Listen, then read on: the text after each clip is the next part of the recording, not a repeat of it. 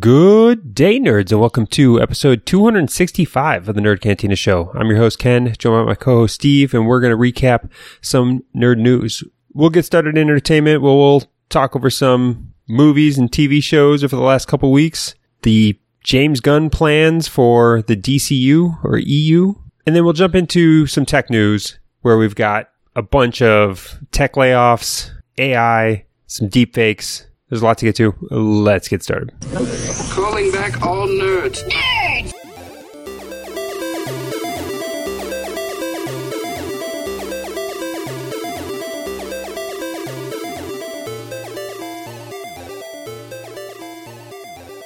All right. And episode 265. We're back. I think this was our longest hiatus. We're back. Yeah. Took some needed time for family and holidays. And then some mandatory time off because, you know, there's never a good time to get hit by a car. So yeah, for those that are currently watching The Last of Us, dude has a nasty zombie scar on his shin from getting hit by a car while riding a bike. Dude was laid up for a long time. We may laugh about it now, but it's a pretty serious injury. They gonna have to take a piece of this dude's ass and put it on his leg. I'm telling you that right now. There ain't no way getting around that. They are. That is coming. The skin graft is coming. And I'm embracing it. I've threatened my son and told him that every time he wants to wrestle with me, I'm gonna drive my shin into his face and tell him to kiss my ass. So at least I'll have that going for me. I don't know if I want to call it an ass shin or a shin butt. But yeah, no, it's brutal, and this disgusting motherfucker just keeps sending me pictures, and I don't have a stomach for all that shit. I don't have a stomach for all that. It's just nasty. Well. Either way, I'm doing all right. It's going to take a little while longer before I can return to my normal cycling habits and running and doing like real physical activity. But all in all, I'm doing okay considering getting hit by a car. You're going to turn into one of those crazy bike lane Karens. Stay on a bike lane. You gotta the road's for everybody. You have to share. Well, yeah, it is. So,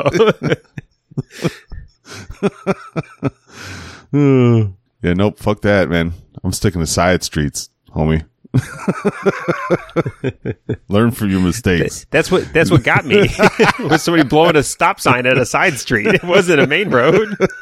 It wasn't somebody not sharing the lane. It was somebody blowing a stop sign, clipping me in an intersection. Oh, so man. You're never safe. Nope. But keep that head on a swivel. Keep that head on a swivel, motherfucker. But let's talk about a little bit of news here. We can do some recaps again. We've been out for a while, and we talk over. I'm sure you've seen a bunch of movies. One that you were about to see right before we took our hiatus, and I Avatar 2: The Way of the Water. It breaks $2.2 billion. It's now like the fourth highest grossing movie or fifth highest grossing movie. I can't remember.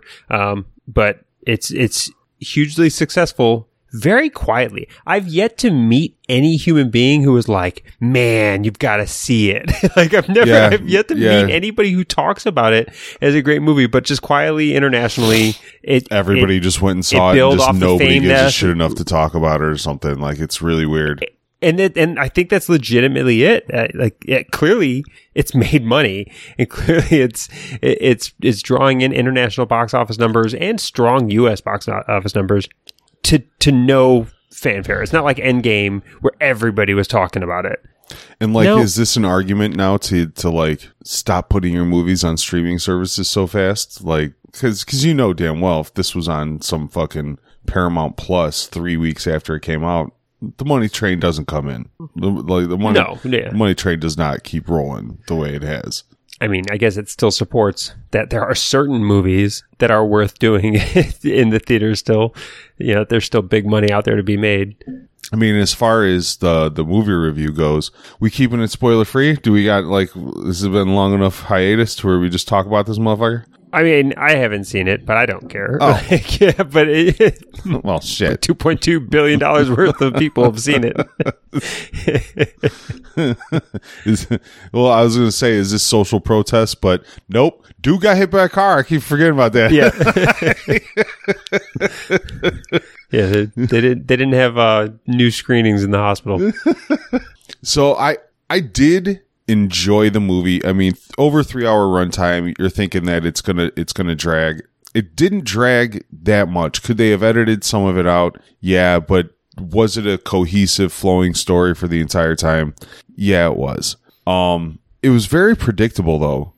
Just the way they kind of laid it out, you knew how the progression of the movie was going to go. You didn't know like the details of how they were going to get there, but you're like, okay, yeah, they're going to go here. They're going to meet these people. There's going to be some animosity. They're going to work it out. They're going to find a common enemy. They're going to fight that common enemy. They're going to overcome that common enemy.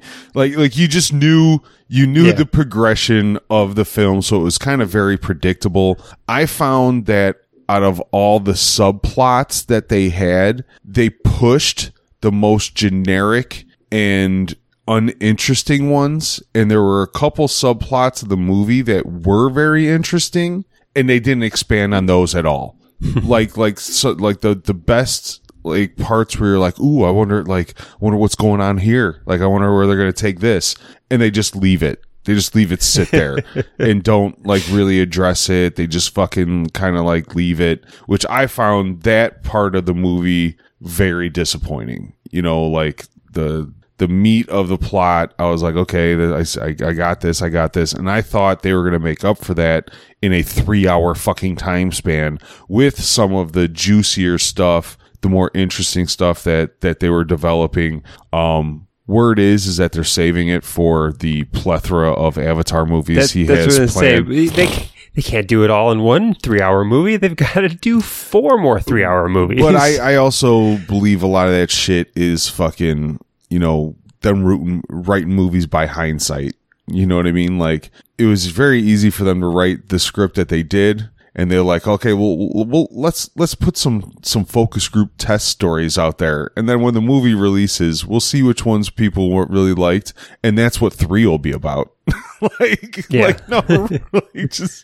don't know. I was disappointed in that, but that was really only my main disappointment. As far as like the visuals went, I went Dolby 3D, you know, so I wanted to get the immersiveness and the first one was 3D revolutionary, so I wanted to see how this was.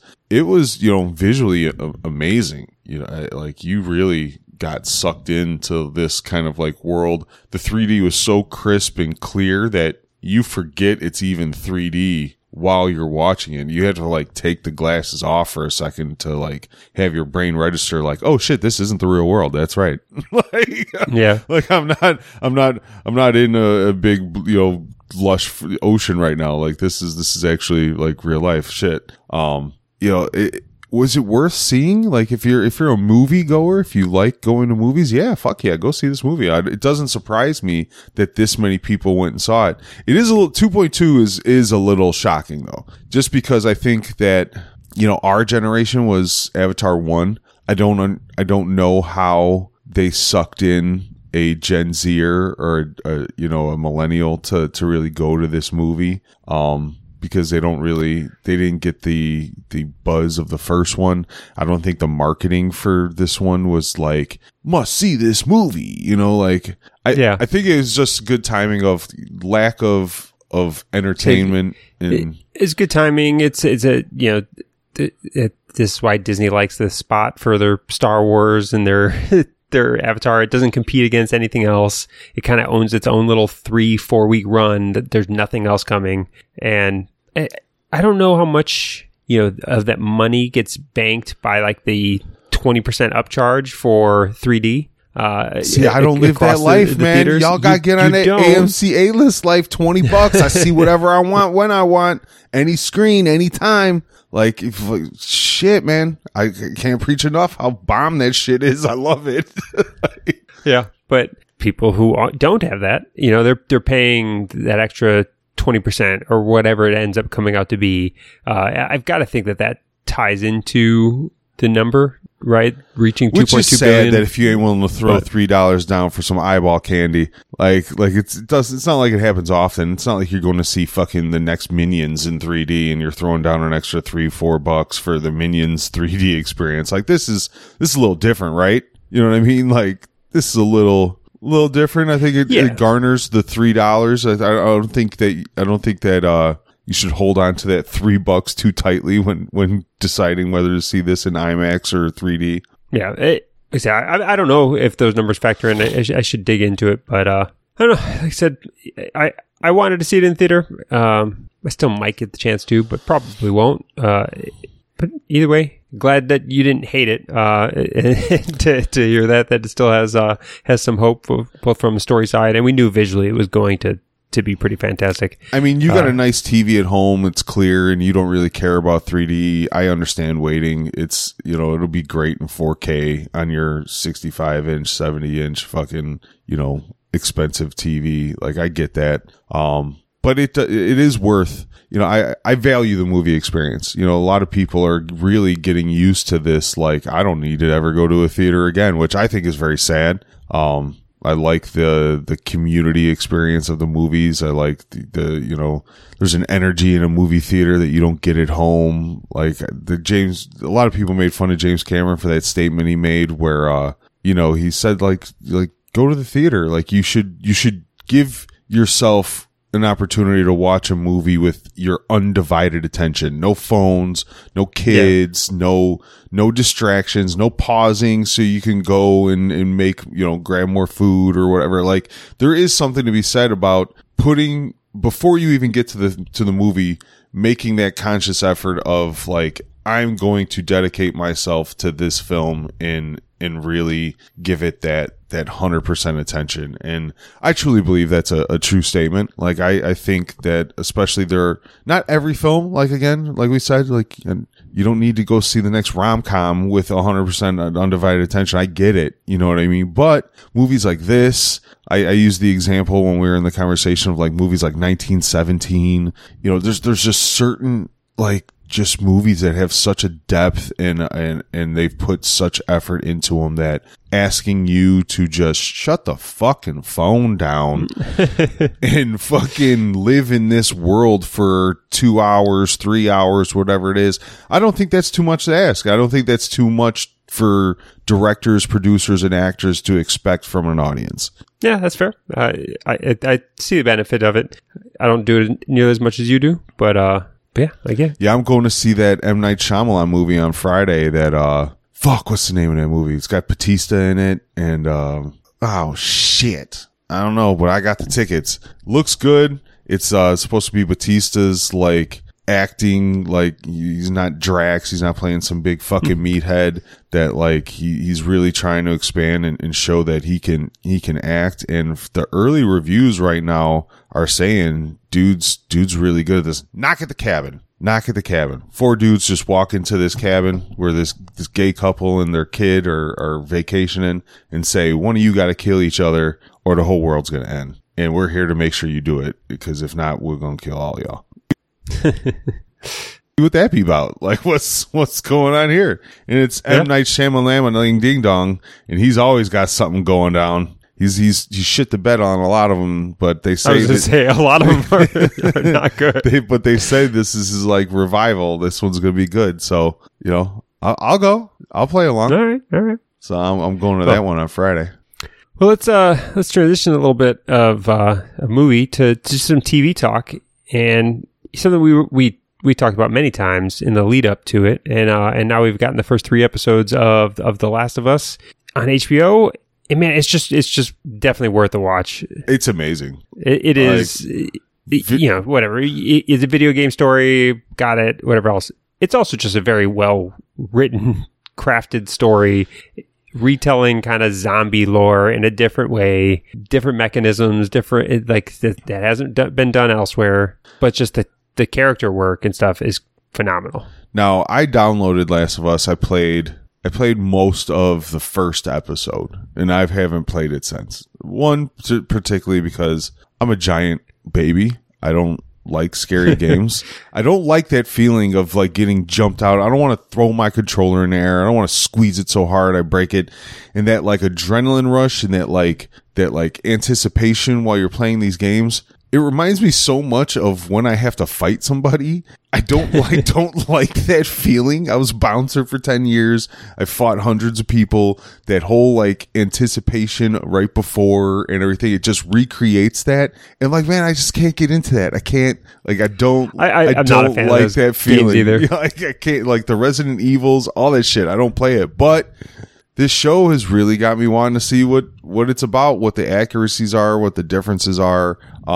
There's a lot of like IGN and a few places are doing a lot of side-by-sides from the show and the video game, and a lot of it is crazy accurate, you know, but this last episode deviated a lot, you know, but for a really good reason. It's just, yeah, it's an amazing show. It's a great take on how a zombie apocalypse could happen. It's not the typical virus or the typical, you know, like you get bitten, you know, the undead kind of thing. It's like scarily possibly realistic. You know what I mean? Like, yeah, no, I find that all of it, just the premise of it. Again, the lead characters acting in this is great. The world that they created is great. There's really nothing bad about it, and I'm perfectly fine. I've never played the games, and I'm perfectly fine with it only existing in this show. Like, I don't care how accurate it is to the video game. Deviate where you want. Take whatever creative license that you need to. You know, hopefully they don't deviate it so much to where, I don't know, Pedro Pascal gets upset with them for violating the source material and flees this thing like Henry Cavill did with Witcher. But no, it's great. And you know, I don't know, the it's just good to see taking video game stories and just turning it into like, it's just a truly well-crafted show, whether you play the video game or not. This is just good. All right. It's been a long time. I haven't walked out on a limb in a while. I'm going to walk out on this one, make you feel a little awkward. So I'm going to publicly state this for every producer, director, actor that isn't listening, but I'm still talking to the void. You want to tell, excuse me, you want to tell an inclusive LGBT story? That was a fucking masterpiece. Oh, 100%. I don't even think that's a fucking masterpiece. I don't even think that's walking out on a limb. Like, they literally just told a phenomenal human story that like spanned decades of a relationship in snippets that showed challenges, showed the beauty of it, and gave just a perfect way to round it out. Regardless of, again, but they didn't throw rainbow flags everywhere, gay tropes everywhere, shove a bunch of bullshit down your throat, No, it was fucking perfect. Yeah, it really was. It was inconsequential. Whether that was even some of my MAGA friends, right? Like even some of my MAGA friends, I made sure to ask, like, "Hey, did you watch that? Did you watch that Last of Us new episode?" And they're like, "Yeah." I was like, "How'd you like that story?" And they're like, "Well, you know, it was really hard for me to watch like the bed scene. You know, they were really like pelvic thrusting." And like, and he's like, so I had to fast forward that a little bit. I was like, really? Covers eyes. I was like, really? You had to skip all that? And he was like, yeah, it was uncomfortable for me to watch. I was like, okay. I was like, but that aside, I was like, that one scene aside, what'd you think? And he was like, well, yeah, I cried. I fucking cried. I'm fucking human, bro. Like, I cried. You know, I was like, see, that's, you know, and to me, that's a testament to it. You can take a person where homosexuality and things make them feel uncomfortable. You know, it doesn't make them a bad person. I don't like PDA with straight couples even, you know what I'm saying? Like, I'm not even a public affection kind of person. I think that stuff's all private and shit. So, like, even the people that were, that makes them really uncomfortable, we're able to get past that and just truly see these people, not for their sexuality or their, you know, what everybody wants to call identity now. It was just the story. It was the connection. It was the love. It was the struggle. It was the loss. You know, like that in my mind is fucking perfect. And if you want inclusion in film, if you want these things that all the progressives and everybody wants to see on TV and movies, this is how you have to do it. You have to do it in a way that breaks all the barriers and tells a very human story, not the gay story, but it told a very human story involving a gay couple. Yeah, supposedly the directors of it said that initially that episode there was a 2-hour cut. Yeah, I did see that, and they had to cut that down. I'd watch the 2-hour episode. Like if they released the 2-hour episode right now, yep. I'd go watch it tomorrow. Give me the uncut version. I'll watch the whole fucking thing again and wrench my fucking gut at the end. Like for 100% for real, 100%. Like yeah, Nick Offerman and man, I can't remember the other guy's name who's been in a ton of stuff. Yeah, he's a great actor too. And but they were just phenomenal. Yeah.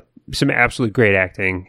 Yeah, they're like I wouldn't be surprised if we're nominated for something. That episode should win whatever the fuck you could possibly give to people for telling a story on film. Like it was just I couldn't believe how amazing it was. You know, it deserves all the credit it's getting because it is getting high praise from critics all around, even because it deviated from the game. You know, I guess in the game, Nick Offerman's character is still alive. The partner was already dead when they get to the camp in the game, and you kind of get it in like backstory. This whole backstory was never told in the game. They kind of supposedly like they only mention. Like the person's name, but they don't even mention it, that it was like a love interest or anything else. It was kind of just left out. I'm getting conflicting stories on whether he was gay in the game already.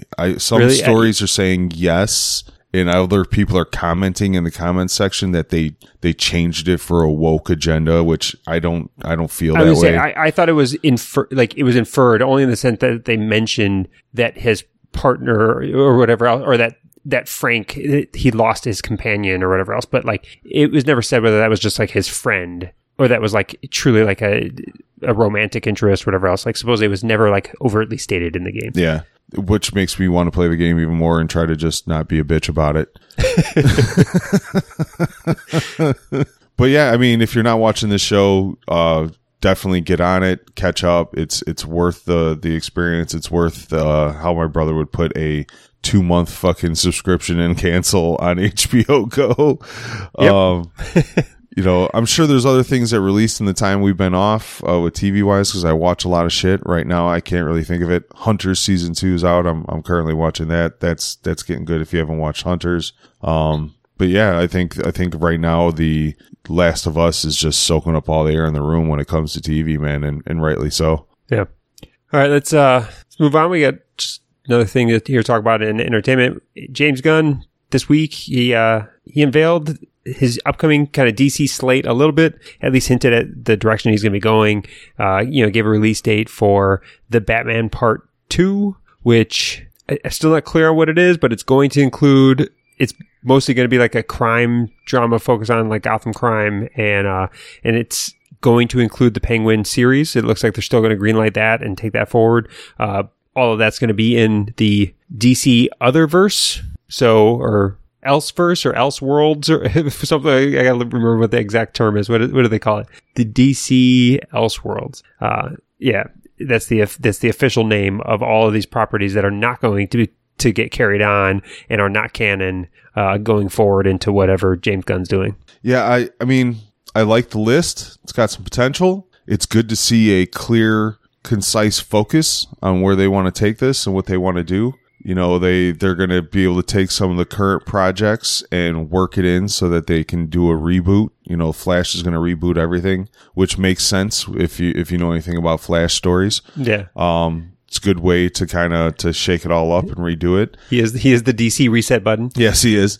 I do have some like really like the Lanterns, True Detective style television show that they're going to do. I've always said, you know, go back to inclusion. You want to bring in more, you know, minority characters. You know, there's always a big push to make Superman black and this and that. And I've always had the statement of, you know, there's good already great black stories to tell in comics, you know, and they're going to take Hal Jordan and John Stewart in the Lanterns. That's one of the characters I always said that should be expanded on, and I thought they've wasted an opportunity over the last 2 decades to expand on that. You know, the Brave and the Bold movie is going to be based on the Batman and Damian Wayne story. So the whole Batman's son in comics is going to be told, which is very exciting. You know, and then we got, you know, some ones that I'm a coin flip on, you know, Swamp Thing, Supergirl, you know, The Authority.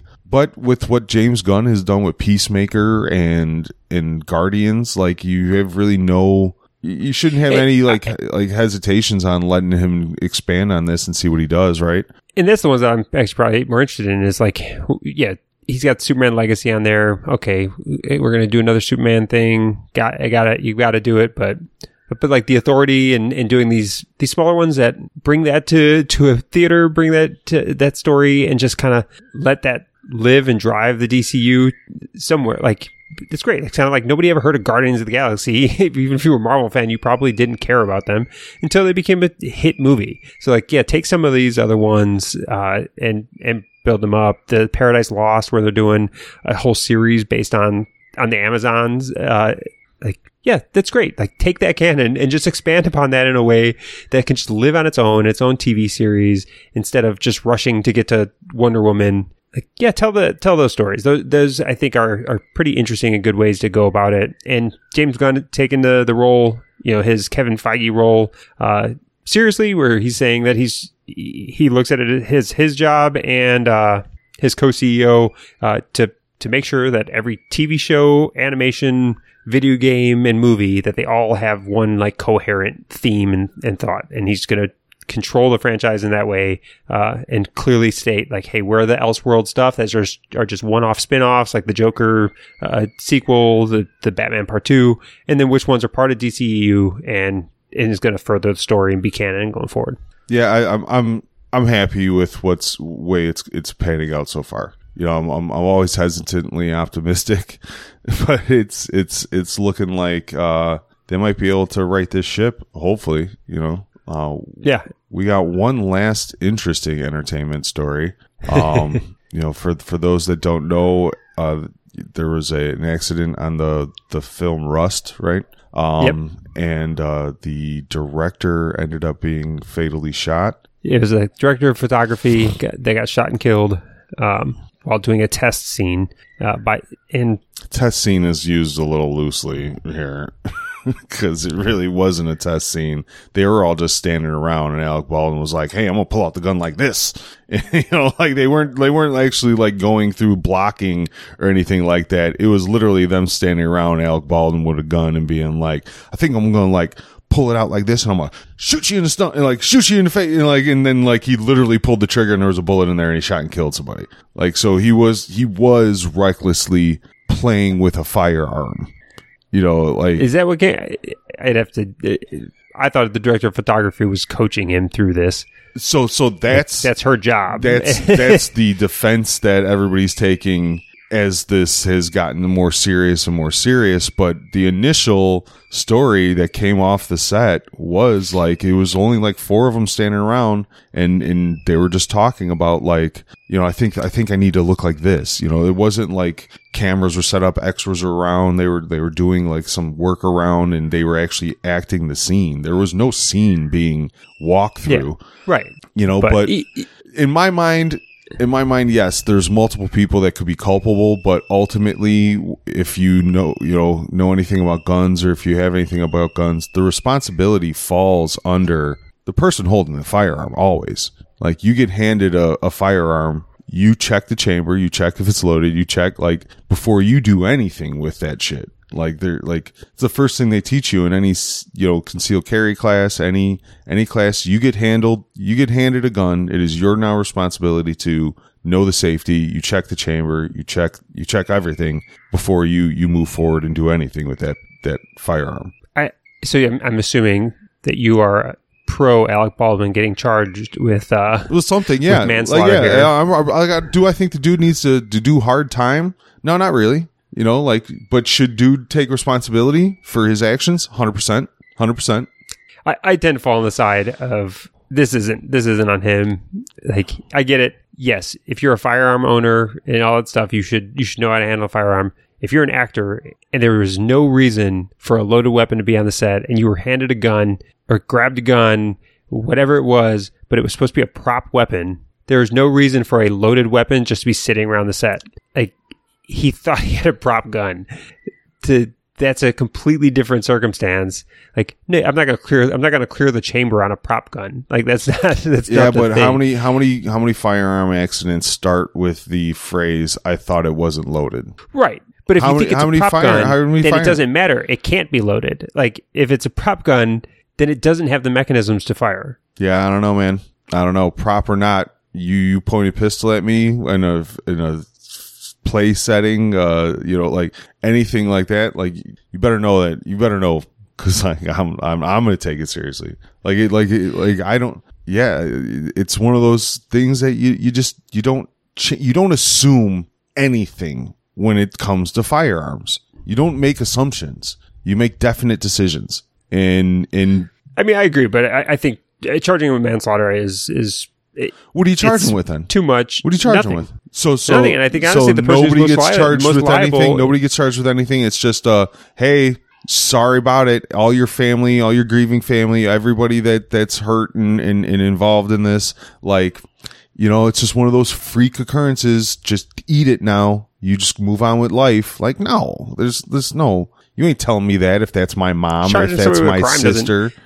I don't know. People die in job mishaps all the time from somebody's stupidity and or not doing their procedures. Get sued and punished for it. They don't get charged with manslaughter, right? Like, there's a difference there, and I think it's just too much. I don't think it's going to stick. I don't think he's going to get convicted of it. Yeah, got it. He's been charged in it, and now there's going to be a circus around the trial. He's not going to get convicted of it. And it took forever for them to file charges. It's like, if you were going to do it, why didn't you do it within weeks? But, like, there's a person on the set whose job is to handle the prop weapons and to handle the ammunition and to be in charge of like loading the firearms and maintaining the safety of them when they're loaded and all that other stuff. Like, that person. Oh, that person should be roasted as well. Why there is live ammo Baldwin, on a movie set blows my mind. I don't understand that at all. There's not supposed to be, and it violates procedures and policies and things like that. That person is liable. Alec Baldwin, who was told it was a prop gun and stuff like that. Like, I don't know. You get into a car accident and somebody dies, and it was a freak occurrence, and you get charged with manslaughter for that situation as well. You know, like response. Sometimes. Yeah, like response. If you were found to be negligent, yes. You know, and that's where I think the disconnect is like, where do you draw negligence at? What responsibility do you think each person involved in this situation has? You know, and I think Alec Baldwin's been on enough movie sets and been involved with enough movies where he should fucking know better to just point replica or pistols. Or maybe he's been on enough movie sets that he's complacent enough to just trust the professionals to do what they're supposed to do, and that there shouldn't just be a loaded weapon sitting on a prop table all by itself, unsupervised for actors and everybody else to use. Like, I don't know. Do you need to pull the trigger to show that how you're gonna act in the scene? Like, do you need to pull that trigger? Do you need? Maybe he's just method, man. You know, maybe he's finger guns ain't good enough. Finger guns ain't good enough to show your blocking and your intent on this next fucking scene. Finger guns don't do it. But I think manslaughter's too much. I think in the end, I think the verdict's going to come out and say manslaughter's too much. I think he's not going to get convicted of this. It's just going to be a circus for 2 months when they do the trial or whatever else, and a jury's going to say no. Like, there was reason for him to absolutely just perform his job as an actor and act with a prop gun. Well, I think that's why like it's manslaughter is because there is reason for exonerate some responsibility in the situation. It's not what would be murder 3 if he had some kind of like duty to intent. You know what I mean? Like, so yeah, we'll see where this goes, but it's definitely an interesting kind of case. It should hopefully get some new regulations put on movie sets and things like that when it involves safety. I mean, because this is how Brandon Lee died. This isn't the first time this has happened in movies. You know what I mean? It's not. And like I said, there are laws and things put in place and rules within the union and stuff like that. There's a person whose job it was to make sure that there's no loaded weapons just sitting on set. Like, that's who I blame. Alec Baldwin definitely could have done better as a person handling the weapon. But I also think there's definitely an excuse for an actor to think that he was handling a prop weapon that should have in no way have the mechanisms capable of being a fired weapon. So whatever. Let's move out of some entertainment. Let's jump through a couple tech topics. We don't actually have a lot. There's been obviously a lot going on in tech in the last month. We're not going to capture all of it. Just some Twitter trends files. That are interesting. Twitter files. I think we started that, but I think that was going before we hiatused. It's still going. It is still going. And yeah, the Twitter saga is still going. But on the tech side, man, there's just been a rush for severance pays, and you look at the amount of tech layoffs. I think the article I've got in the show notes here is just about PayPal laying off 2,000 employees, but really I just did grab that one because I'm not going to grab all the articles. But Google did 12,000. Facebook did 10,000. Amazon did 10,000 plus. I think, all of these tech companies are just crushing employees and just shedding thousands of employees. And what's happening, what I assume, and I've seen some smart people on the tech side talking about this, is that, you know, the companies that were doing it, like Salesforce, which is a big tech company, you know, on kind of workplace software, when they fired their 5,000 people, their stock went up immediately the day after. So this isn't being received as like desperation by these companies and that they're failing and their stocks are taking a hit from laying people off. It's actually being seen by investors on a lot of these companies as a positive of them being more fiscally responsible and less aggressive with their hiring stuff and kind of getting leaner. Well, I've read a few things as well that it's a number of things. It's one of what you stated, you know, that it does drive the stocks up. I mean, we all know that when the economy was high, these companies were just hiring like crazy, and they were just investing in a million different side projects. Expansion was going to be forever, you know what I mean? So I think they were overpopulated in the workforce to begin with, and then you have another aspect they were talking about is you have, you know, Elon buying Twitter and laying off all these people, and Twitter hasn't suffered for it. The product that Twitter puts out really isn't suffering because of the lack of engineers or the lack of employees now at Twitter. So that kind of set the precedent of why the fuck do we need all these fucking people? You know, the fact that nobody wants to admit that we've been in a recession for a while now, and we all want to change the term of what recession is and act like everything's fucking hunky-dory. You know, that has a little bit to go into it. I think it's multifaceted, but I don't think it's a sky is falling sign. You know. No, but but historically, it was seen as a sky is falling sign when they fire, and you see stocks take a hit and investors lose confidence. And I do think that when the trend started with Google and Salesforce doing these huge layoffs, and their stocks were rewarded for it, I think it really just did give some the boardrooms across the tech industry and say yeah, maybe this is the time to get lean. Let's just follow suit with everybody else. We'll fall in with the noise. We won't get bad publicity, but our investors will see it as a sign of right sizing. That's another aspect that I read about too, is that they're saying that when Elon fired a bunch of people, and then you have another company fire a bunch of people, if you are a Google and Amazon and you don't want your stock to take that much of a hit, you fired that many people the same time the other ones are, because maybe your story of firing gets drowned out by everybody else firing. And you know, if one company does a massive layoff, that's the focus, their stock takes a hit, or you know, not necessarily in this situation, but traditionally, you know, when one company is focused on their layoffs, it looks really bad on that company. But if 9 companies are doing massive layoffs, then it looks like a trend in the market, and it's not as effective on that one single company. So they a lot of times feel that when it's like a domino effect. Once one does it, every other company's like, well, if we're going to lay off, we got to do it right now while it's in the news cycle, and we could just kind of like get it buried. So they all fucking do the layoffs, and then it becomes a tech layoff story, not a Google layoff story or an Amazon layoff story. Yeah. It all makes sense. It's all working. You know, PayPal was the latest one. Their stock went up 2% the day they announced it. The only people mad are that engineer at fucking Google, right? Man, there's about 60,000 white-collar workers right now on their 1 month, 2 month severance, trying to figure out what the hell they're going to do now, because they can't go jump from... the tech industry was always just this hotbed of revolving door. Goes from Microsoft to Google to door. Google to Facebook to whatever else. So it's now it's like, okay, well, 60,000 people just got fired from all these jobs, all these white collar workers, and those other companies that you would normally go to, they're not asking for you.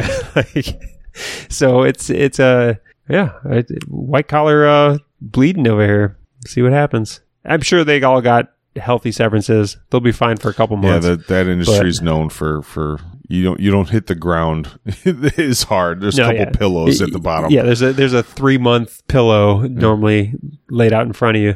But yeah, it's definitely interesting.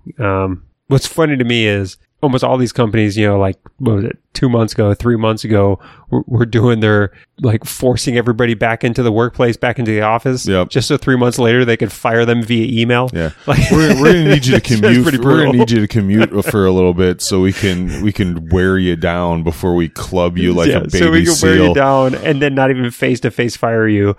We'll just remote fire you after we make you come into the office months later. Motherfuckers, man. But yeah, it's just an interesting time in tech and kind of the market and economy here. But let's move on to just something that's kind of swept over the last couple of weeks of just high level interest, and that is ChatGPT, OpenAI's generated text, and it is just fun to play with. And everybody's talking about it. All the universities across the country are screaming and crying about cheaters and. I think it was Stanford, maybe it was Harvard. They came up with a tool to like check ChatGPT logs to see if like an assignment that's turned in was stolen or created by ChatGPT. Like, everybody's jumping in on this, and I just find it just fun to play with. I do think that it's going to revolutionize a lot of shit. Colleges are going to be scrambling.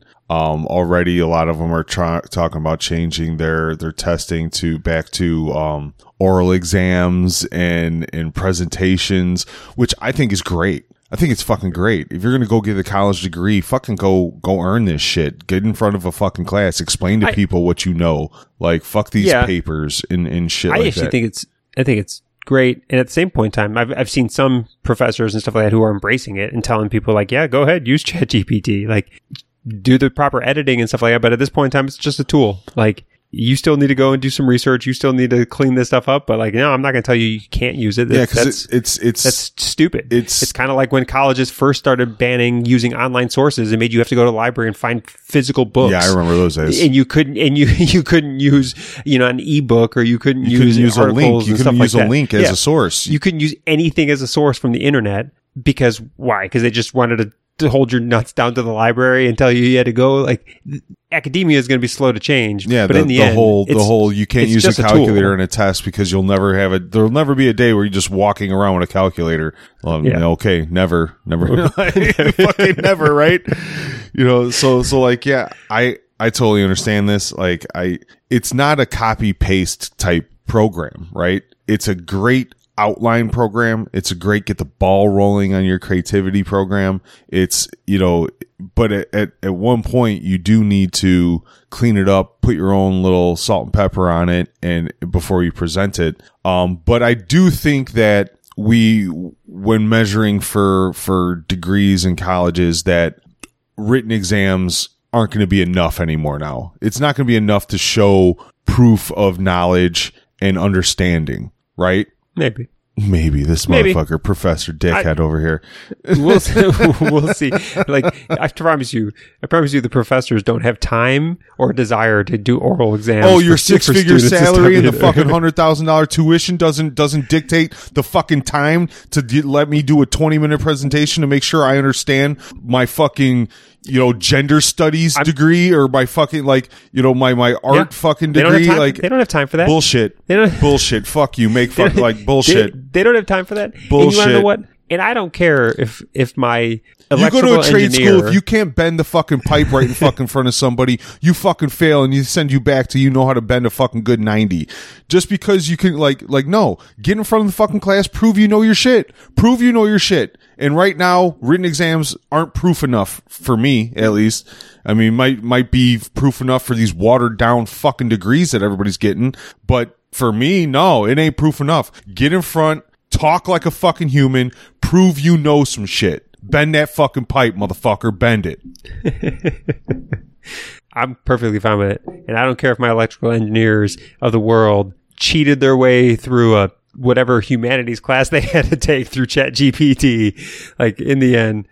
But I care if my history majors actually know their history. And didn't just throw some salt and pepper on a fucking, Revolutionary War ChatGPT fucking thing. You know what I'm saying? Just because you clean up the punctuation and put a little spice on the ChatGPT thing doesn't mean you know who won the fucking Battle of 1812 and shit like that. Doesn't prove to me that. Proves to me you know how to type into a fucking search bar. Get up and tell me who fucking died on that hill, motherfucker. Who died? Who died, bitch? That's why I want to know who died. You want to know what that proves to me? I said we need a whole lot less history majors, because anything I would ask a history major of, I'll just ask ChatGPT about their analysis on the Battle of Antietam, and I'll be all right.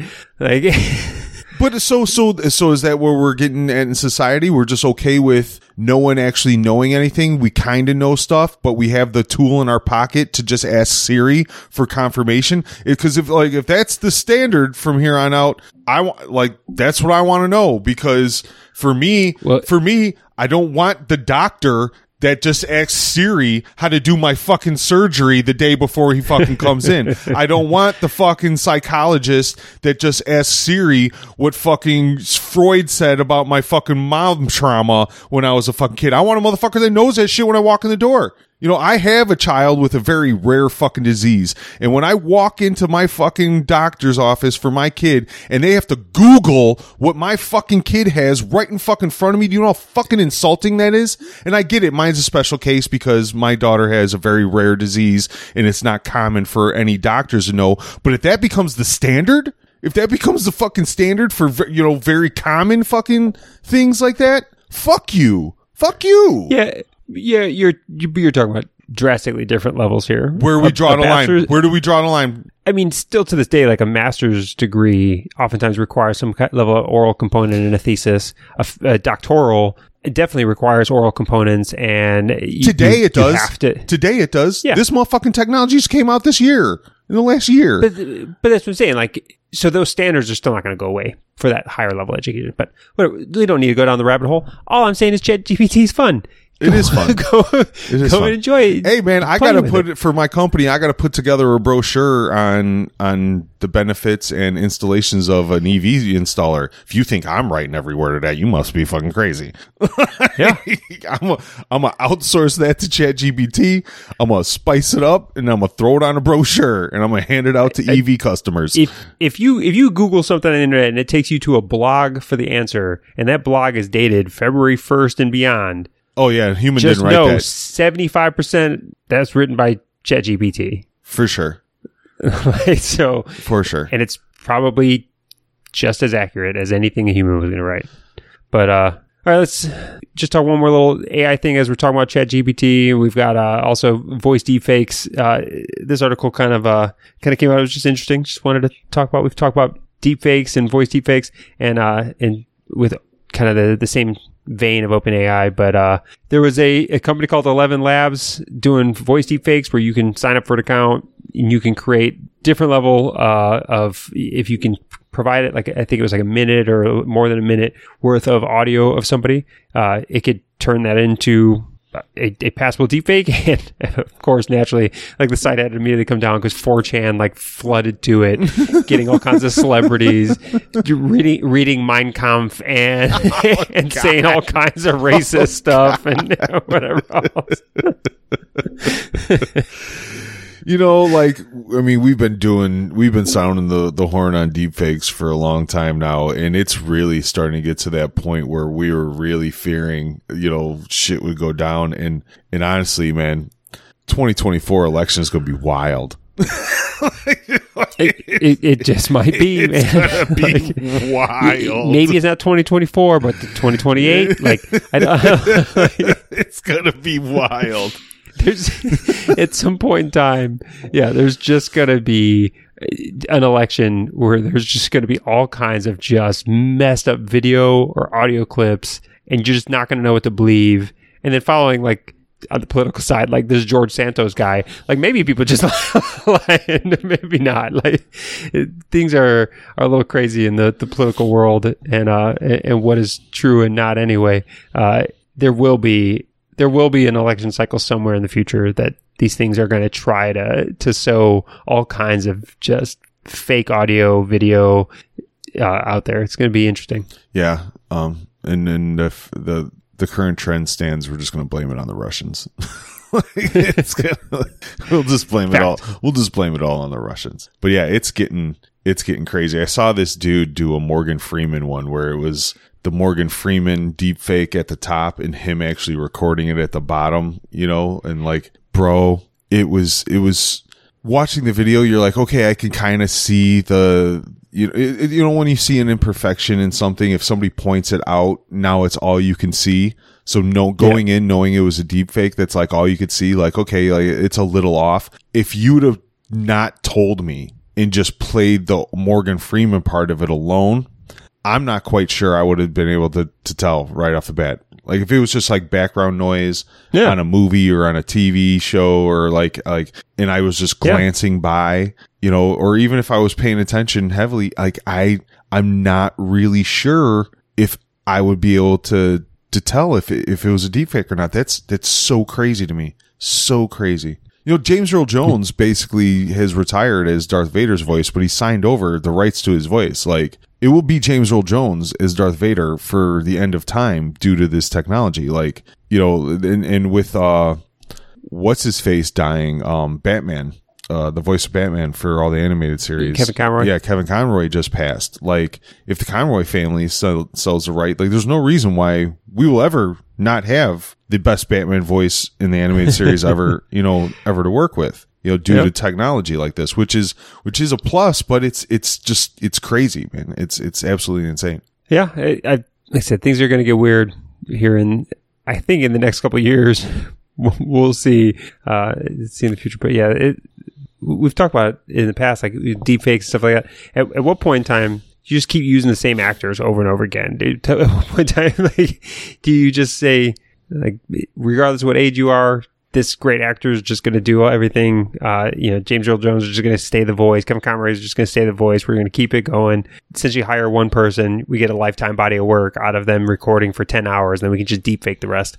It'll be interesting. But I think that's a week. That's a week in Nerd News. Chatted long-winded on a few things. It was good to get back into recording mode here and talk over some of the big happenings here in Nerd World. Me and Booty Leg haven't been able to do this for a while.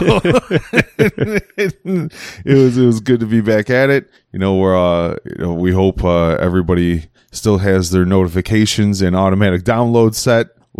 So you know that this one's coming in hot. We'll find out.